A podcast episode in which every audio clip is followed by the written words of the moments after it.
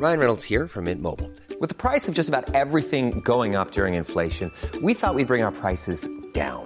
So to help us, we brought in a reverse auctioneer, which is apparently a thing. Mint Mobile unlimited premium wireless. Ready to get 30, 30, bit to get 30, bit to get 20, 20, 20, bit to get 20, 20, bit to get 15, 15, 15, 15 just 15 bucks a month. So, Give it a try at mintmobile.com slash switch. $45 upfront for three months plus taxes and fees. Promo for new customers for limited time. Unlimited more than 40 gigabytes per month. Slows. Full terms at mintmobile.com.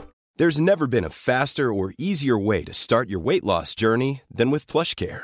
PlushCare accepts most insurance plans and gives you online access to board-certified physicians who can prescribe FDA-approved weight loss medications like Wegovy and Zepbound for those who qualify. Take charge of your health and speak with a board-certified physician about a weight loss plan that's right for you. Get started today at plushcare.com slash weight loss. That's plushcare.com slash weight loss. plushcare.com slash weight loss. There's never been a faster or easier way to start your weight loss journey than with PlushCare. PlushCare accepts most insurance plans and gives you online access to board-certified physicians who can prescribe FDA-approved weight loss medications like Wegovy and Zepbound for those who qualify. Take charge of your health and speak with a board-certified physician about a weight loss plan that's right for you. Get started today at plushcare.com slash weight loss. That's plushcare.com slash weight loss. plushcare.com slash weight loss. The perfect closet additions feel as good as they look, and Rothy's knits style and comfort into every pair of shoes. The Rothy's signature sneaker combines game-changing comfort with a timeless style that goes perfectly with every look, from casual to elevated. And their one-of-a-kind driving loafers feel great with or without socks and come in both classic and eye-catching designs. Find out what the hype is all about. Discover your new favorite pair of shoes and get $20 off your first purchase at rothys.com slash hype. When your manhood bends in a different direction, visit pduro.com to find a urologist because a bend in your erection might be Peyronie's disease or PD. It's a condition that involves a buildup of scar tissue, also called plaque, but it's treatable. Xiaflex, collagenase Clostridium histolyticum, is the only non-surgical FDA-approved injection for Peyronie's disease. Xiaflex is a prescription for adult men who have a plaque that can be felt and a curve in their penis greater than 30 degrees at the start of treatment. Along with daily penile stretching and straightening exercises, Xiaflex has been proven to help gradually reduce the bend. Results will vary. Don't receive if the treatment area involves your urethra, the tooth that urine passes through, you're allergic to any collagenase or the ingredients in Xiaflex. May cause serious side effects, including penile fracture or other serious injury during an erection, severe allergic reactions, including anaphylaxis, and localized skin and soft tissue death called necrosis due to hematoma, which could require surgery. You may feel sudden back pain reactions after treatment. Seek help right away if you have any signs of injury. Do not have sex or any sexual activity during and for at least four weeks after each treatment cycle, which includes two injections, one to three days apart. Tell your doctor about all your medical conditions. If you have a bleeding condition or take blood thinners, as risk of bleeding or bruising at the treatment site is increased. Ask your doctor about all possible side effects and for product information. Talk to a urologist about Xiaflex. Find a Xiaflex trained urologist at pduro.com or call 877 942 3539. The Fearless Curious Soul. Goldilocks Productions presents The Deep Reading. Connecting you to your soul show. This is Suzanne Wyman, the Deep Psychic. Welcome and thank you for joining me today. Please think about the commentary uh, that we'll be discussing today and think about how it relates to you. I want you to feel included and part of something and know that if this conversation resonates to who and what you are, then you are part of something greater than yourself. The universe is connecting to you, answering your questions and answering your prayers. So here we are, July 30th, uh, 2020, Thursday afternoon at 12 noon, here in beautiful uh, Dana Point, California absolutely perfect outside. They say it's 70 degrees, but it feels more like 65, a little bit cold, but just gorgeous. So today I have um, a conversation that I would like to do. I um, I have a guest with me today. I um, I adhere to a value system in my spirituality that part of your work as a person who adheres to and follows a spiritual principle in some way or another finds a way to be involved in a charitable cause and how to give back as a humanitarian. Mm, doesn't have to really be big, can be quite small, but it can also be a situation where um, you know you contribute to something that you believe in and it makes the world just a little bit better very early in my life i had a family that was very um, concerned with the story of the holocaust victims. And that was sort of like my um, childhood is that my family didn't feel that there was really an age that was appropriate to learn the material. It was just material that you know was discussed. And world war ii was discussed in detail a lot around me. And I remember thinking as a child growing up that if I had a chance to um, assist even one person that suffered um, because of a genocide, that I would consider myself fortunate. And through a series of events, um, I met somebody who was working in Rwanda, Africa, post genocide era. So um, I felt that it was a really a great opportunity. And with that introduction, I'd like to bring on my guest, Nicole June. Nicole June. Yes. Hello, everybody. Hey, hey, how are you, Nicole? Good to see you. I'm well, thank you. Good to see you too. Oh, good. So, um, I started out my story talking about how I had been raised in a family that um, discussed World War II and the um, genocide of, you know, World War II, the Holocaust. Uh, interesting story for me as a person growing up, and I think it kind of groomed me towards a charitable cause and it groomed my thinking towards doing something for other people in a selfless way. And it really made a difference. You may have not known it at the time that you did the small thing, but later on it turned out to be something that really helped that person. And so to me, spirituality and humanitarianism go hand in hand. So none of my listeners have heard the story of Jesse's Place, and I would love you to talk about it in a very, very um, direct way. Talk about how you got involved, talk about what you do, talk about what you love about it. Tell us your story, please. Well, um, in 2000, let's see, 2007, no, 2008, I went to Agape Spiritual Center, which mm-hmm. is over in Culver City, California, and I met um, you know, I was going there and I met, um, I went to an event. It's called, um, it was called, um, can't think of what it's called now, but anyway, it's a group of people in the church that that looks recognizes nonprofits all around the world and actually in California, and we work together and honor each other and listen to the story and see, you know, what we can do to help them these different organizations. So okay. one day I met Jessica McCall during that time and heard about her story and how she started a nonprofit. Years ago, she had a nonprofit here in California, and she was helping homeless people and helping, you know, women with um, drug addictions and things like that in California. And so then, um, then later on she did she saw a story um I guess she was at home or whatever and she saw a story on TV about a boy at that time, 14 year old boy named Frederick, who was arms chopped off during the genocide.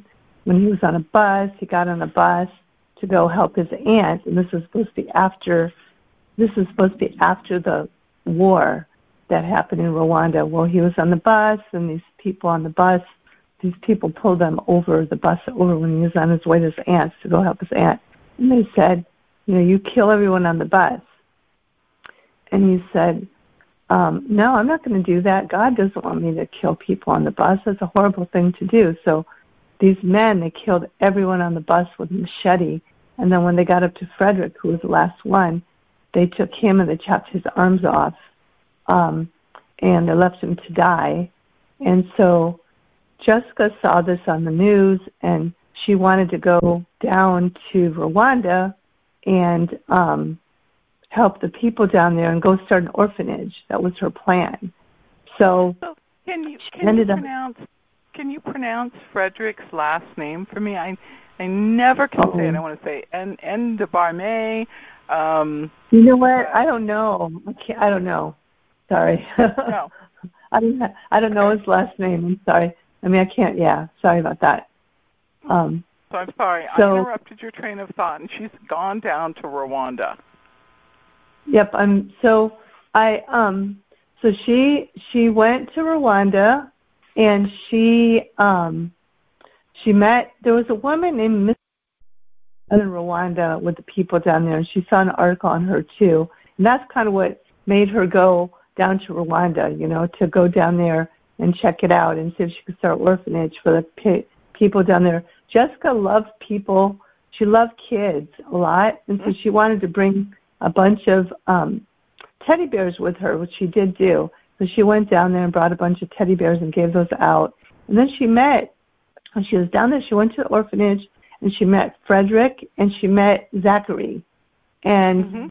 the, the people down there, there was a lot of beggars, uh, you know, around where she was, and um, a lot of beggars because they didn't have any food. You know, after the after the genocide, it was just you know very a lot of poverty, extreme poverty down there, and so um, she saw she met Frederick and Zachary, and then the people down there, and they said, "Oh, thank you so much. What you're going to do for us?"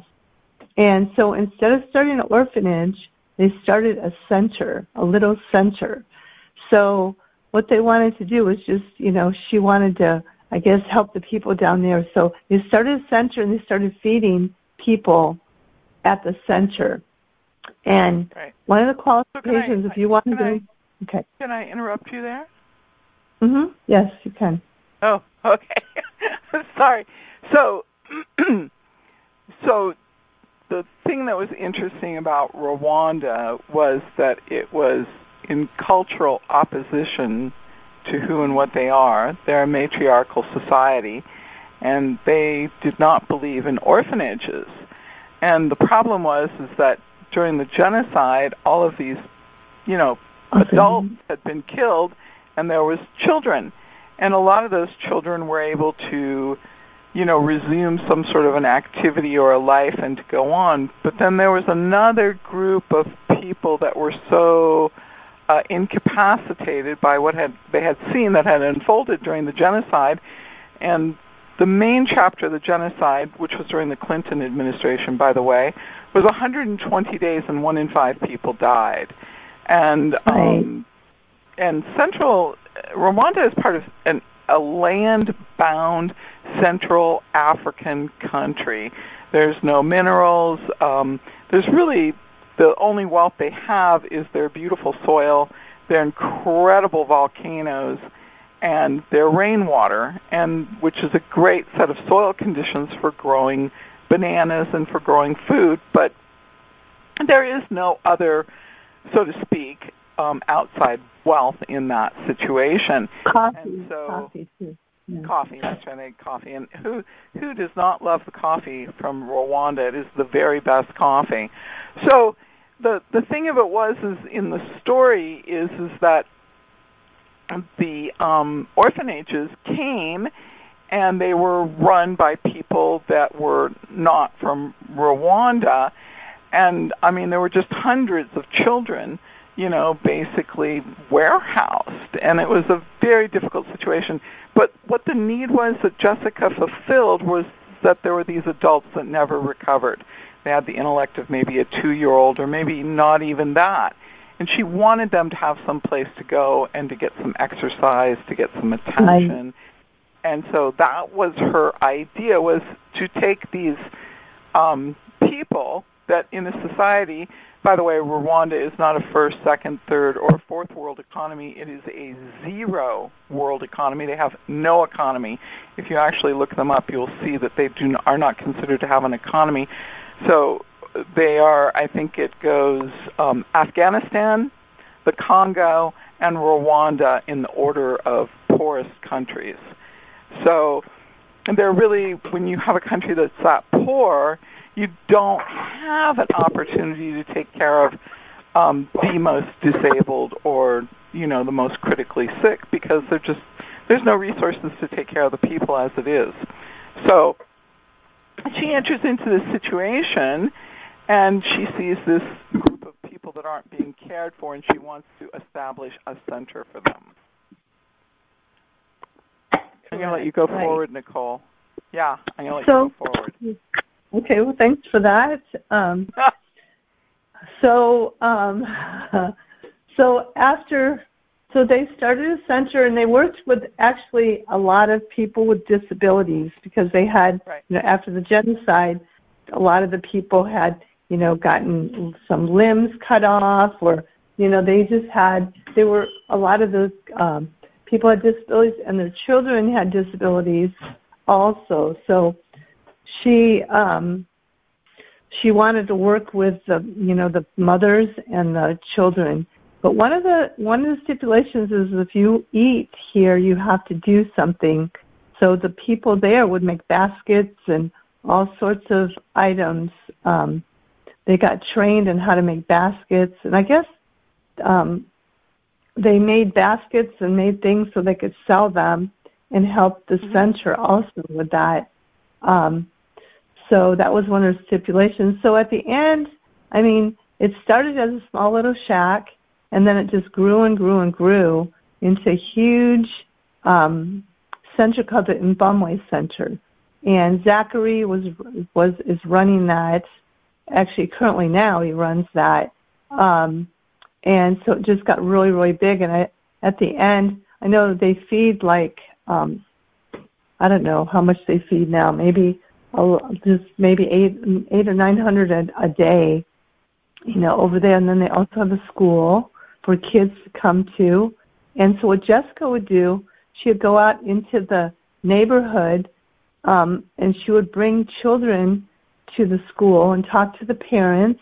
She and Frederick would do this. They'd go to the people's homes as a home visit program, and they would they would notice kids that would be there like sitting outside in the dirt or whatever. Like one boy, he said the mothers had to work, so she left her son in the dirt. He had a disability, and they brought him I'm back gonna- to the school. Oh, well, I'm gonna I'm gonna sort of interject for a second.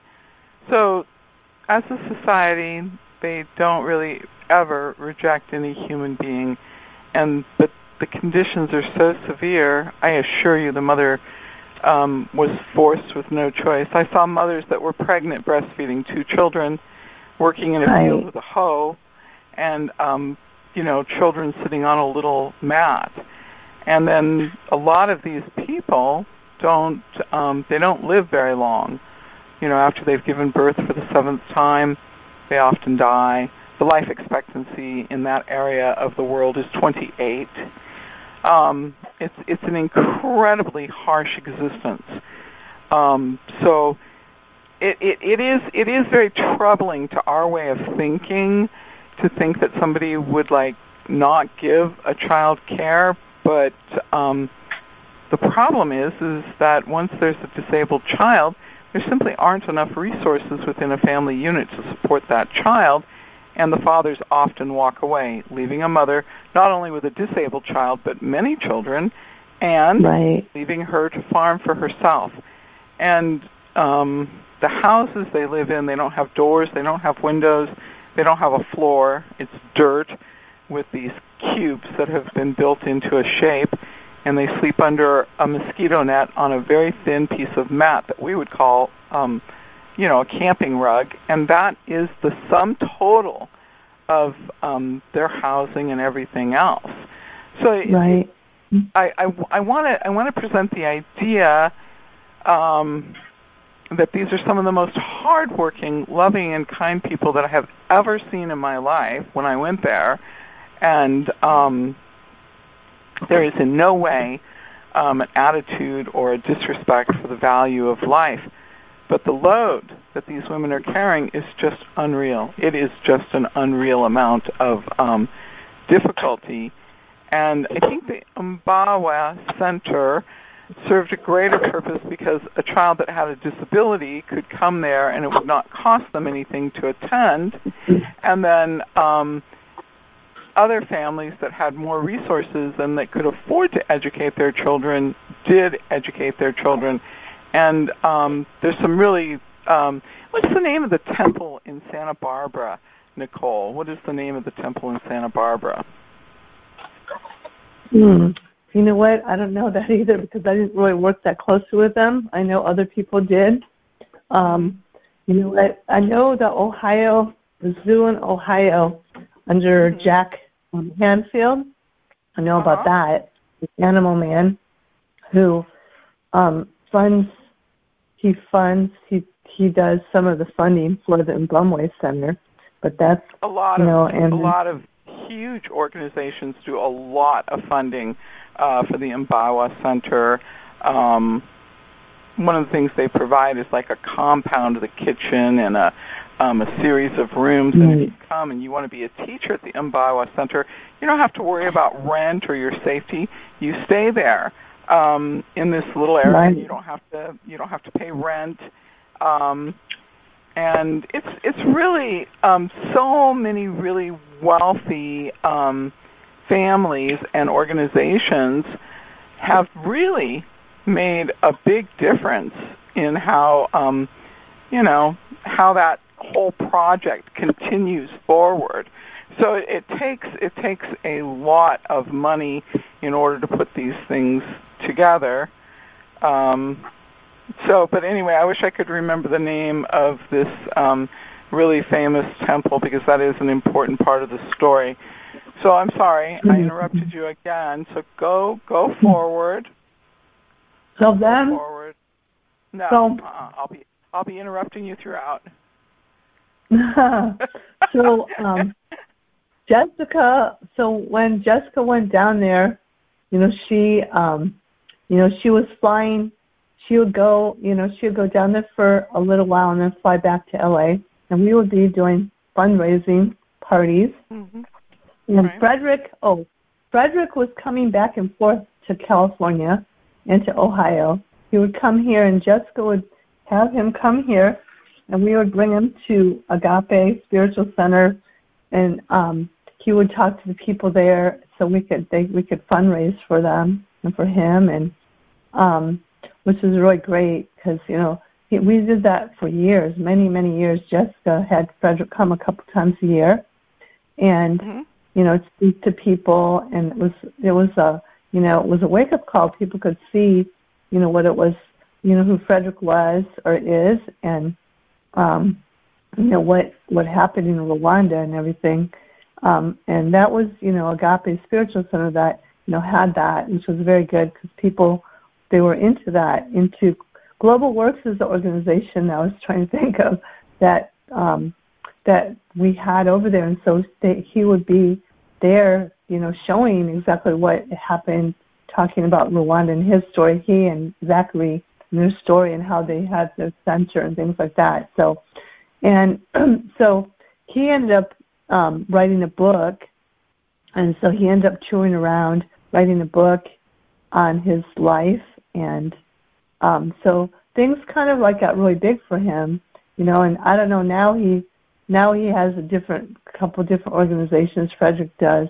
Frederick isn't really part of the Mbumwe Center um, right can now. I, can I interject a piece of the story?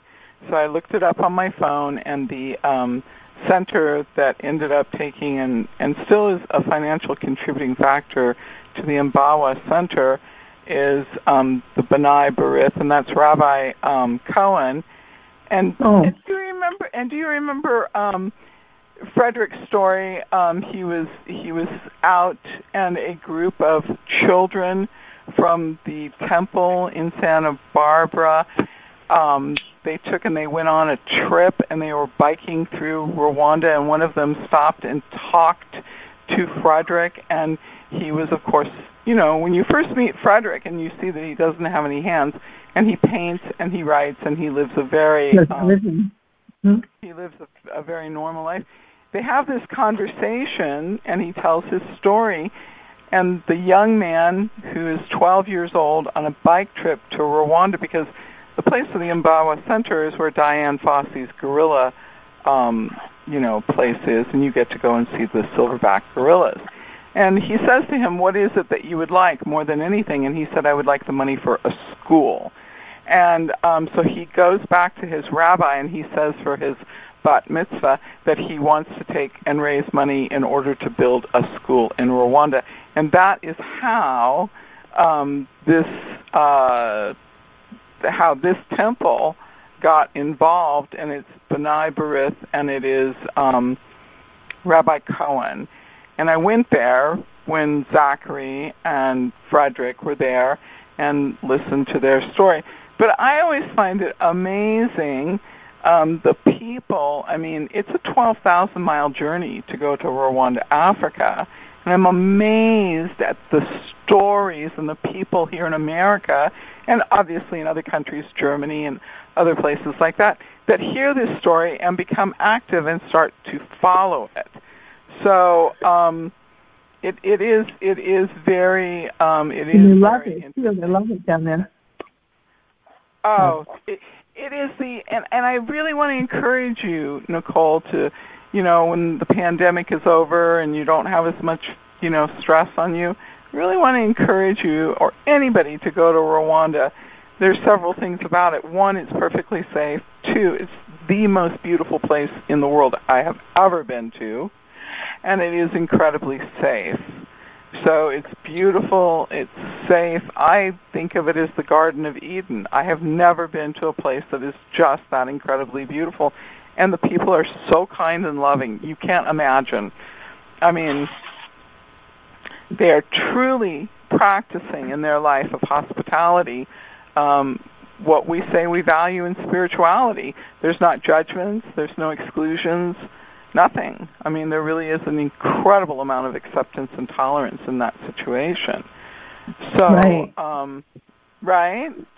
So, right. Um, mm-hmm. For that. So, yeah. So it's it it, it is a very. Um, I think people are like, oh, I wouldn't want to go there because of the genocide, but it was the playground for the French. Um, Lake Kivu is where uh, is the lake that you see when you go to Gisenyi, and Gisenyi is called the Little Border Crossing. It is one kilometer to the actual crossing into the Congo. Um, it is a remote setting. It took me three days to travel there. So I started in Dana Point, went to Los Angeles Airport, um, flew into Istanbul, and after I went to Istanbul, I had missed my connecting flight. I had to stay overnight in Istanbul, and then I flew. And Istanbul to Rwanda, Africa, is a direct line. It's it's an eight-hour flight. It's just like a straight line. And then um, once again, had to stay over another night because I landed in Kigali, Rwanda. Had to stay there for one night because I got in at two in the morning. And then after that, it was a car ride to a bus ride, to a cab ride, to a path in order to make it to the place where Jessica was at. So um, it is an incredibly difficult journey, but um, yeah, I really encourage anybody who wants to see that part of the world to go and see that. And they do have um, three wildlife um, parks where you can see the gorillas, the elephants, and the giraffes and it, it is just it is just a beautiful, beautiful paradise.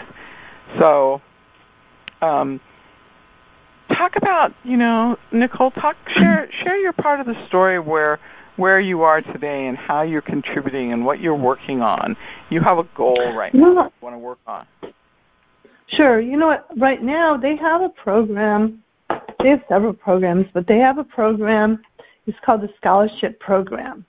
And years ago, um, years ago, they had a program. It's all related to that, where they were we were helping. Um, they were called the Street Boys that would live. Okay. They lived on the street, and so we were helping them um, go to college, go to school, get an education, and um, and so we were helping them do that. Well, out of that, we we um, there was a couple boys that worked at the center. Um, Lick, his name is Lick. It's L U C, but it's pronounced Lick, but they call him Lick. And he worked with at the center with um, Jessica, and in Sunny, and then his brother Paradise, who um, both of these boys, he was his brother. He was really good friends with Jessica. I don't think he worked at the center, but he was there, and he, um, they both, both boys were raised in an orphanage with 700 people, and their mothers, both of them, their parents were killed, but in the genocide. And Lick, for example, I think he's 27 now, 26, 27, and he was on his mom's back during when she was killed.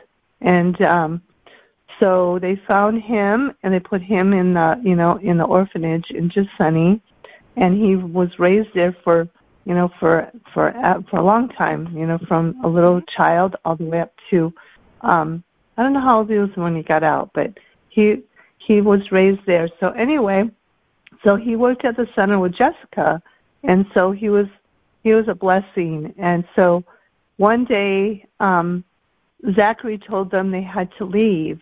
It was time to leave the center and you know go find your own jobs and things like that. Well, you know there's not a lot of jobs in Rwanda, so we stepped in and we started supporting these two boys actually there was another boy too named Tony who's an artist. And anyway, they were all brothers um, in the in the center in the orphanage. So anyway, we were supporting all of them. I met I met Tony um, on the phone many times, but I met him when I was there, and he was a great help. I met Paradise. I met Lick. Um, it's it's such an interesting thing because I think what you're what happened was is that they took and they closed the orphanages and they said that it's not in keeping with our culture and the government closed all of the orphanages so right. children that had had not um you know they didn't really have any other way to keep them and there were women who came forward and took children that were distant relatives, and the government spent a lot of time and a lot of money tracking down family relatives and people and putting them in with family. And there were women that adopted as many as 12, 24, or 36. And I do it in groups of 12 because there were not it was not an unusual thing for a woman who was a single woman whose husband had been killed in the genocide and many of her own family members had died and she had to adopt these orphans and bring them into her home. And um you know that was that was just how it was seen. So i don't think that anybody you know thought well let's let's eject them the government came and said the orphanages are not in keeping with our culture and you you have family members and they made every effort possible to take and put them into a situation where they would be um, cared for, you know. So it's just a type of mind-numbing, difficult poverty that nobody really can understand. Um, I'm on a trip there, and we've gone out to see the women's center, the communal center, where the women are growing and they're doing a style of, of farming called up farming, and um, they've planted an orchard of banana trees. Um, they're growing sweet potatoes, and they're right. renting a building. And um, I stopped and I bought a. Introducing the new loaded scratchers from DC Lottery. These scratchers are loaded with cash prizes of 50, 100, 500, 1500, and $5,000. And chances to win up to $250,000. These games are absolutely stuffed, jammed, overflowing. You might even say loaded. Play the games that are packed with $7.5 million in cash prizes. Get your loaded scratchers today. You can't get much for five bucks these days. Unless you go to Wendy's for a $5 biggie bag. Get your choice of double stack, junior bacon cheeseburger, or crispy chicken BLT, plus four piece nugs, fries, and a drink, all for just five bucks. That was smooth, wasn't it? That's how you're going to feel when you get that biggie bag at Wendy's. U.S. price and participation may vary. Includes four-piece nuggets, small soft drink, and small fry. Prices may be higher in Alaska and Hawaii. Box of what they called donuts there, and they weren't donuts; they were just bread. And it was decided that there wasn't enough for every mother and child to get a piece of bread, but there was enough if we split the loaves in half for each child. And if you had seen the sort of intensity that happened for these women to think that their child would get a piece of bread that was broken in half that was larger or smaller, and that that would really make a difference to them, it was the most heartbreaking moment I can describe to you in that entire journey that a mother was willing to do so much just to make sure that her child got the right piece of bread. And it wasn't done in an unkind way, but it meant a lot to them. The box of donuts that I brought, which was enough to give each child half of a donut, cost me four dollars, and it was a cardboard box that was more than two feet wide, 18 inches across, and um, probably 16 inches deep. And it was a large cardboard box. It cost me four dollars to fill that box with bread. But they have nothing. They have nothing. So um, I think that there's some some difficult realities in that situation. But and I think that money given to good organizations really does make a difference. Um, but it, it, it is complex. It is very complex. So, um, but I, I was I was hoping you would tell us about the child uh, um, about the young adults that you want money for their educational goals. I was hoping you'd sort of describe that a little bit for us. So yeah, so um, Paradise, who's very smart, he's so smart. He's like mm-hmm. the top in, in his class. He mm-hmm. is going to be a lawyer. Actually, he's going to graduate hopefully soon. And we've been he's with the parliament and then with private people too. But he's been working in the parliament through the university and the university there they have you know most of the p- kids there their parents have money so they could send them to you know to do all this stuff to be a lawyer because when you're when you're a lawyer you come from usually from a well-to-do family because it's not cheap to do that. But it's right. unbelievable that um paradise who was raised in an orphanage very poor is he's one of the top in his class and so we're helping him and he's so smart. He's the top.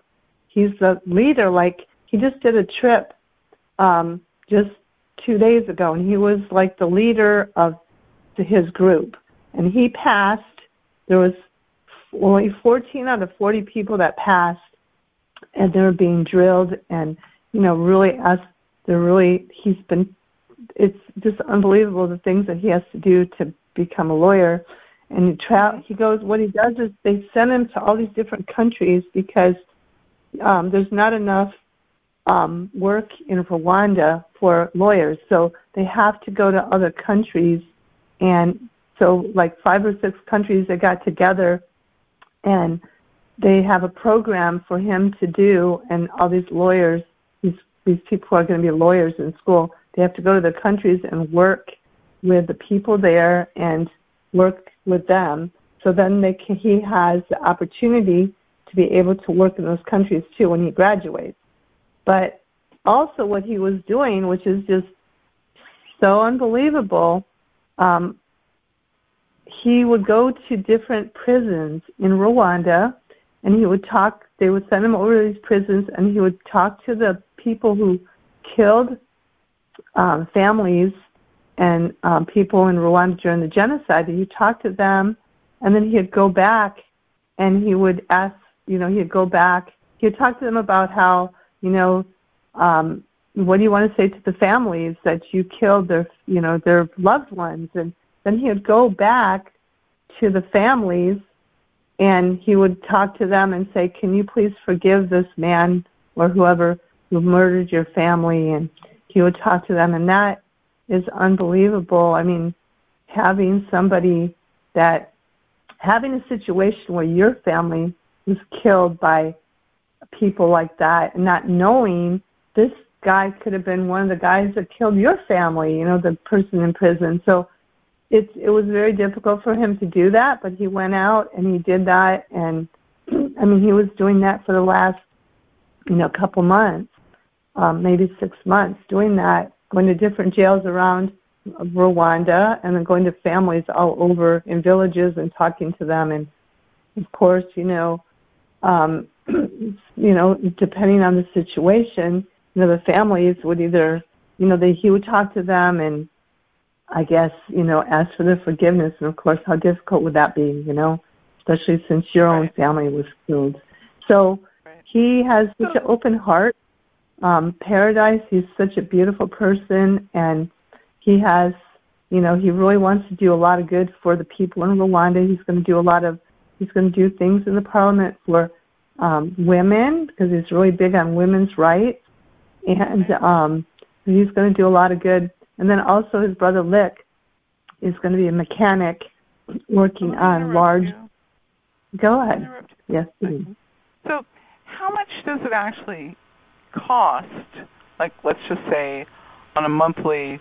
So, so education is really the only way out of this situation. Training, education, and opportunity. And people in America think, well, you know, this guy's a little bit old to be in college or be in a trade school program, but um, there's a lot of 24. lost years. And, 25. Yeah, He's 25. So, yeah.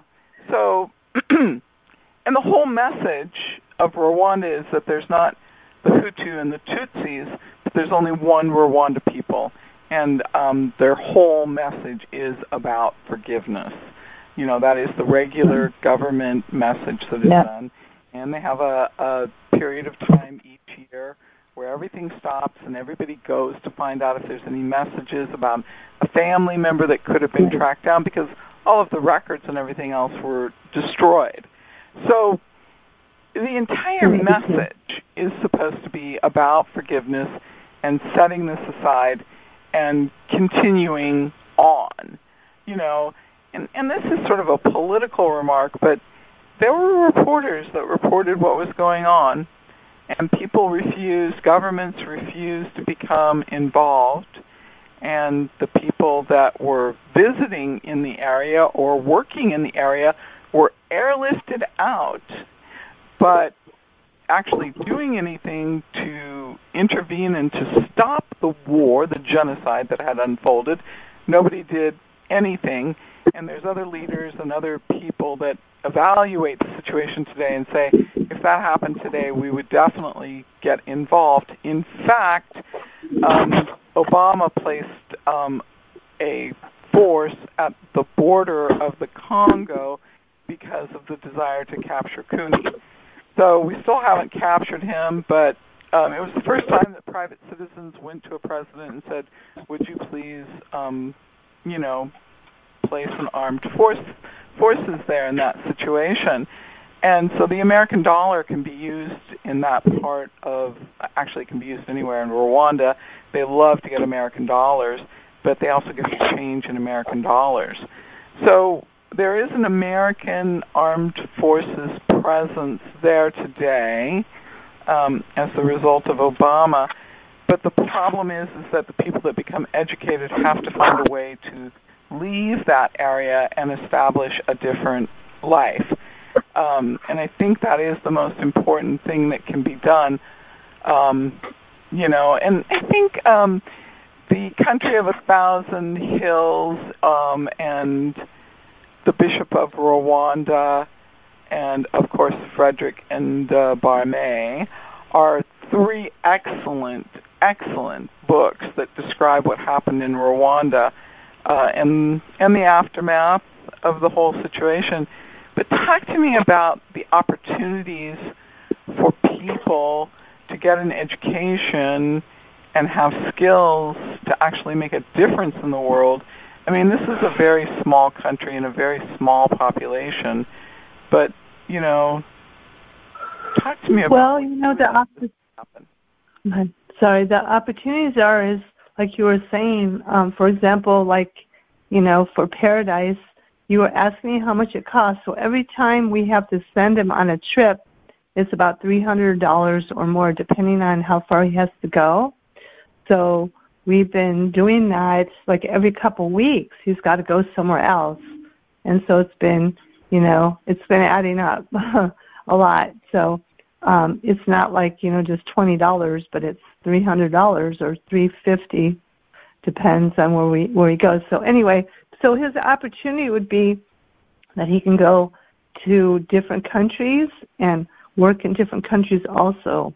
So, um, you know, with this education that he's getting, you know, and it's um, what they changed some things up in the university, and they it was kind of a new.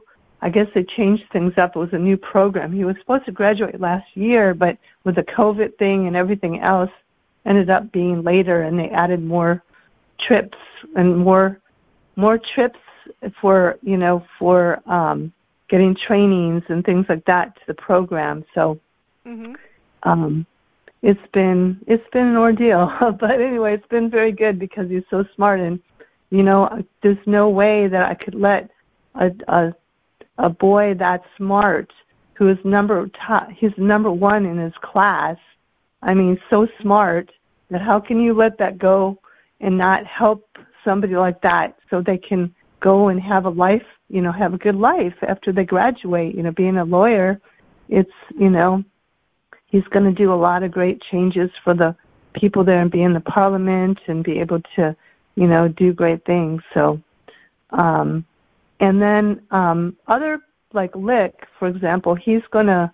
We sent him to a lot of schooling before to be a taxi driver, be a driver, but there's you have to have a lot more training to do that and so there wasn't enough there's not enough cars there for people to buy or to rent so um for him he's gonna he wanted to he was very into big machinery you know things like that and so that's why he wants to be a mechanic for you know for big construction you know, maybe tra- tractors and uh, things that do construction and big trucks. And there's all, you know, there's always a job for him to do to be able to do that because there's so much need. There's need for that, you know. So there's, um, so you know, the whole thing is is to not to give people money all the time, but it's to help them so they can live and they can make something out of their lives. But we're the ones who are you know, we're we're the ones who want to do that for these boys so they can they can get a good job and not just give money to feed them. That's not what we want to do. We want to make it so they can find the they can live and live on their own without dependence on anybody else. So. So, yeah, and it is it is um money goes so much further in Rwanda. Um I took a bus ride, and it was from Kigali, and it took me into Gisenyi, and it was a four-hour bus ride, and it was four dollars. Um, yeah. You know, money goes so much further. I had a beautiful breakfast of toast and eggs and coffee, and it was a dollar eighty-five. Um, the cost of things is incredibly, incredibly low and I'm sure that some of the things that they offered me were definitely a Western price because I look like a rich American to their eyes. Um, I stayed in a nunnery, and it was twelve dollars and fifty cents a night, and it included hot running water, so I could actually take a shower, and um, internet, and a TV set in the lobby, and um, security. So, and it was just incredibly beautiful super clean and just really beautiful. So I really understand how the French went to Lake Kivu and spent time there vacationing. And a lot of, I guess a lot of people don't really understand this, but a lot of the purses and leather products um, that you buy from some of the top houses in Europe are actually done in Africa and then are finished in Europe. So um, one of the ideas, and there's so many people that I saw in um, Rwanda were working on sewing machines, and there's not a reliable source of electricity, so they were using the old treadle Singer sewing machines, mm-hmm. and mm-hmm. Um, and they had just amazing skills at sewing things. And you could buy purses there. Um, you know, not the kind of purses that you and I would wear every day, but they were just really some of the purses were incredible. So the idea is is to find some sort of a um, industry for the people of that area so that they can um, become self-supporting. And so it is an extremely complex process. It's a very complex process. They are um, they are not they don't consider themselves Muslims, but um, they during the genocide that was the predominant religion was um, they were Muslims, and still they they don't um, they don't have pigs, and pigs are a very cheap, easy item to raise. They have goats. Everybody has chickens when you have farming, so there's chickens and there's goats, but um, still um, still they don't they don't do pigs. So it, there are some interesting uh, problems there, um, but primarily they are a farming society, and they have been around since before the Bible was written. And um, they're one of the most ancient civilizations alive today on the planet. And so there's a lot of things that they know and that they practice that are not in keeping with our value system, but um, they think that the focus really in the situation with Rwanda should not be focused on asking them to change but in supporting them on how they want to take and live in their own society. I mean, obviously in an educated manner, because there are some of the most brilliant scholars coming out of that region of the world, um, because it's so important. So, um, so you want money in order to take and educate um, the underprivileged people that don't have access to education unless they have somebody who sponsors them. It's sponsorship that you're looking for, right? Yes, yes.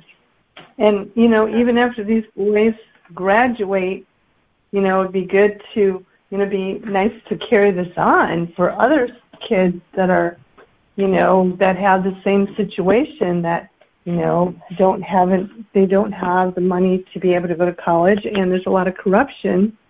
Um, mm-hmm. Paradise, he had supposedly he had a scholarship to go to college, and somebody um, somebody stole all the money. So um, so he didn't. So his opportunities were gone. So then we stepped in and started supporting him. But um, you know, it wasn't. In, it's not inexpensive, like you were saying. All the places that you've gone to in Kigali I guess the education is more expensive and to take these trips. Um. It's not like twenty dollars, but if people want to donate, whatever people want to do to help out is great, you know. So okay. So that's that's really the um, and amazingly enough, Nicole, we're like um, we're like down to our final 12 minutes in this conversation. You've done really, really well. So well, thank you um, so much. so um, it, it goes it goes really really fast. I mean, this is it seems like it's a long time, but you start talking and you start looking at the um, story, and um, so um, so Jessica is 81 years old and she's living in uh, where is she living? She's, in outside she's living in she's living outside of Gisenyi. Um, I'm not sure exactly. She bought a piece of land there, and she has a co-op there, and so right. she women have, you know, they're they planted like you said different um, vegetables there, and um, so she's living there right now, and um, and um, yeah, it's very rural there, but I guess she's she's she loves it there, so. Mm-hmm. Um, she's gone through some issues. She, yeah. It's so beautiful there. You can't imagine how beautiful it is. But it is a farming situation.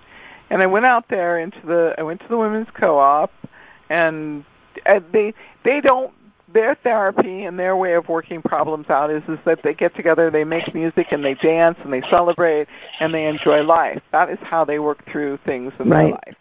Because there's no there's no need for a There's no therapy. or have a conversation. Mm-hmm. No Their therapy is singing and dancing and clapping and and moving. And I went out there into this rural setting, and really, I mean, this is really the middle of nowhere.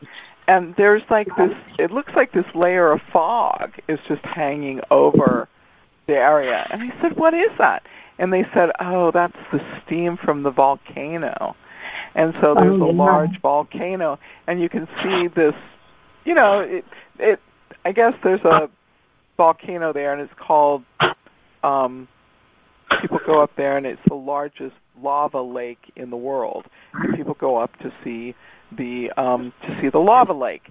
And of course, there's you know springs that you can go in and sit and get a mud bath and you know get soaked in sulfur and all of that stuff. But um, it is the most incredible fertile soil. There's no, um, there's not very many cars or or motorcycles. Mo- motorcycles work as taxis in that area, and um, it's just the most incredible air. It's the most incredible soil, and it is just incredibly beautiful. I, I can't even tell you how beautiful it is. It's just breathtaking, and um, you would think that with all the tragedy of the um, civil war and the genocide uh, that occurred, that these people would be very unhappy.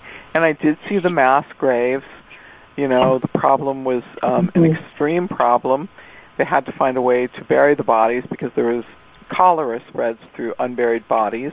And then they had a cholera outbreak because they couldn't get the bodies buried in time. And I did see those mass graves. And you would think these people would be unhappy or they would be sad. And for the most part, I will tell you they are some of the most hardworking, um, generous, kind people that are very, very loving people.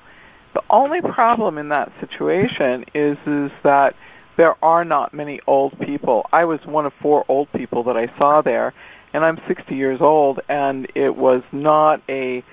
I was one of the oldest people. So Jessica, being 81 years old, it, it, I can't explain to you how important that is. That somebody could live that long and have survived life and get to that age.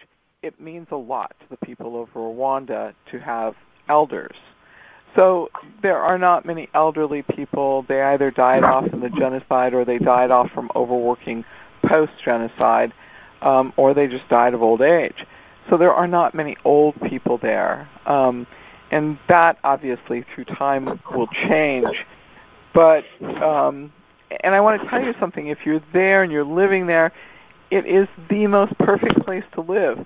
You have one health problem, you have one difficulty, and it's just incredibly difficult to sort it out. So, Nicole, do with me my short little story of me traveling there and bringing Jessica home. It was an interesting journey, and, and maybe there's part of the story that I don't know. She got injured, and um, one of the people in the center, by accident, knocked her down, and we believe it was a a, a woman who, you know, had about the emotional and psychological development of a two-year-old. child with a uh, a young adult with a disability, so with autism or some kind of disability, um, yeah, knocked her down because she only had the capacity of a, um, or a three-year-old or five-year-old or, you know, just a. I used to work with kids with special needs, so I understand that, you know. So, Right. yeah. They knocked Your her wrist. down. Mhm. She had to travel to Kigali, and she had an operation. right? And she had an operation, and Jessica didn't realize she had a lot of teeth work done here in uh, TJ, and I guess her teeth got um, she got infections in her teeth without knowing about it. So when you have infections in your teeth, it goes through your whole system. So those infections caused her body not to be able to.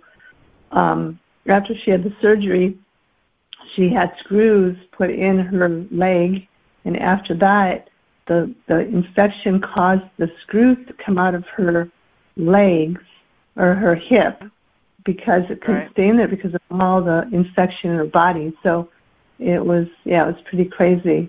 But I'm, I'm surprised she even made it through all that. To tell you the truth, but um, Right. so she came, yeah, then she had to come back here, and get another surgery done and have her teeth done first and then have another surgery done. And um, so, so let's go back. Let's go back to the point where she goes and has the surgery done, and the body rejects the hardware, and there's no Yeah. healing going on. She's just in extraordinary pain. She's in a wheelchair, and this is not an area where there's sidewalks or roads. There is dirt and lava rock. That is all Right. there is in this area. And so I traveled there to um, Rwanda, and um, we organized how we're going to exit the situation. But at the time that I got there, I took one look at her and I thought, there's no way she can put any weight or even try and move that leg. And I wouldn't let anybody else put her in or out of that wheelchair. And I lifted her out of the car into the wheelchair, out of the wheelchair back into the car over and over again during that time that I was there doing different things. She got here to America. She got checked into the hospital where her insurance was authorized. And at 2 a.m., the doctor came in and he said to her, Don't move. Don't lift that foot. Don't try and do anything with it. Don't try and move a muscle in it. He said, If you do, um, we don't know what will happen and we don't know if it'll be able to be fixed. And at that point, they had some very serious concerns as to whether or not they were actually going to be able to save that leg. It was so serious. Wow. I mean, I looked at her and I knew how serious it was. And the people that were around her, that were assisting her in daily life, I'm sure took a lot of offense to me taking control of the situation. But it looked so precarious. It was unbelievable. And the amount of pain that she was in, um, I think that it caused her blood pressure to be very high.